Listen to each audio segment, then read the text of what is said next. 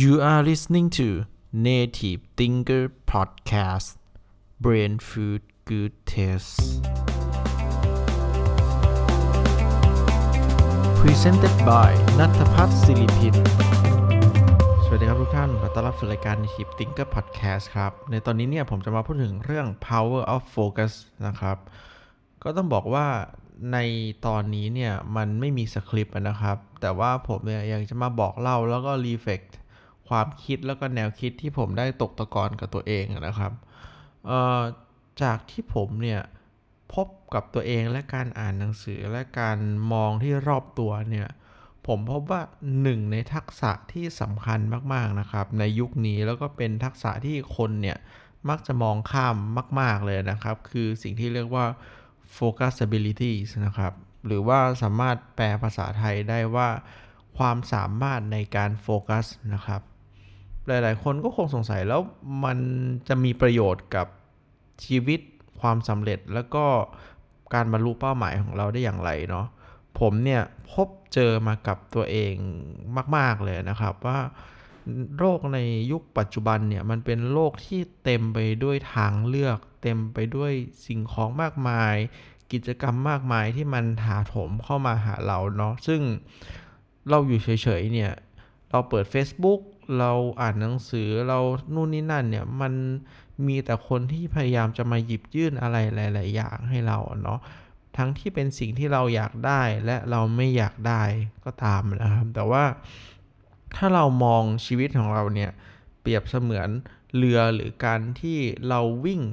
ไปสู่เป้าหมายเนี่ยเราจะพบว่าสิ่งหนึ่งที่เราเนี่ยมีจำกัดมาก ๆ เลยนะครับ ในชีวิตของเราจริง ๆ เนี่ยก็คือเวลานะครับ และยิ่งอายุมากขึ้นเนี่ยเราก็พบกับความจริงที่จะต้องยอมรับว่าเราเนี่ยมีเวลาไม่มากพอที่จะทำทุกสิ่งทุกอย่างนะครับ และเราไม่สามารถที่จะได้ทุกอย่างที่เราอยากได้นะครับ แต่ว่าสิ่งสำคัญก็คือเราสามารถที่จะได้สิ่งที่เราต้องการได้ในบางสิ่งถ้าเราเนี่ยใช้เวลากับมันมากพอนะครับอ่าดังนั้น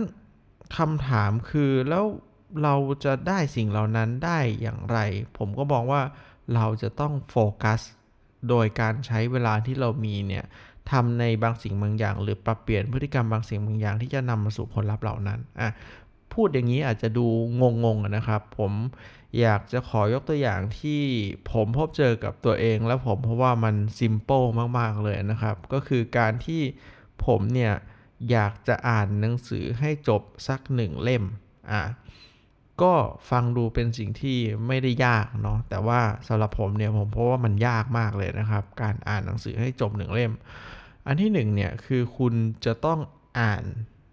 ไปเรื่อยๆนะครับ อ่านวันละบทวันละบทวันละบทเนี่ย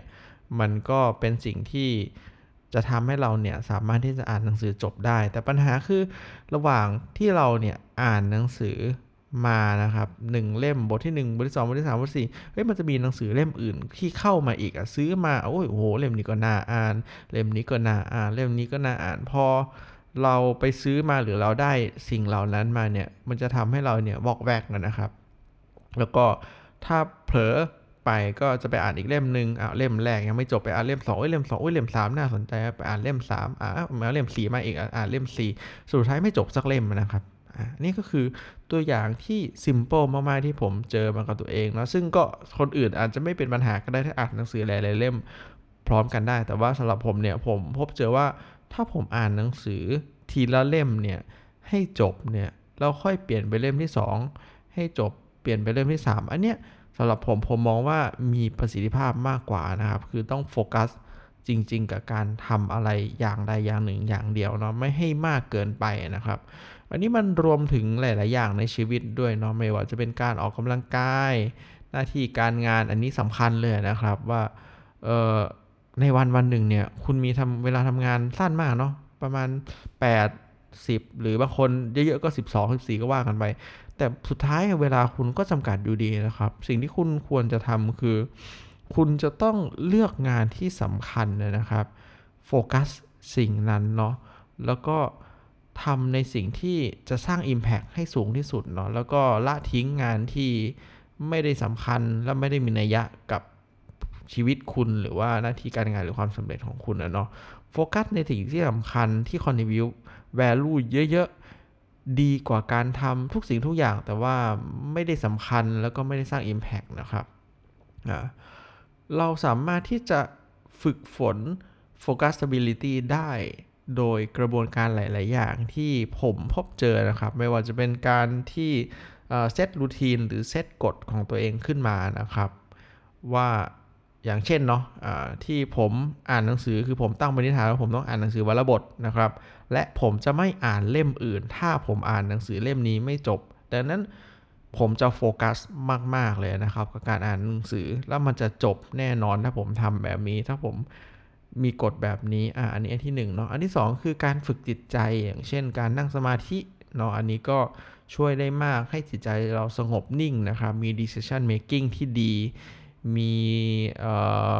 การวางแผนที่ดีในสถานการณ์ที่มันประสาทแดกนะครับ ซึ่งก็สามารถที่จะเอาไปปรับใช้ได้เนาะ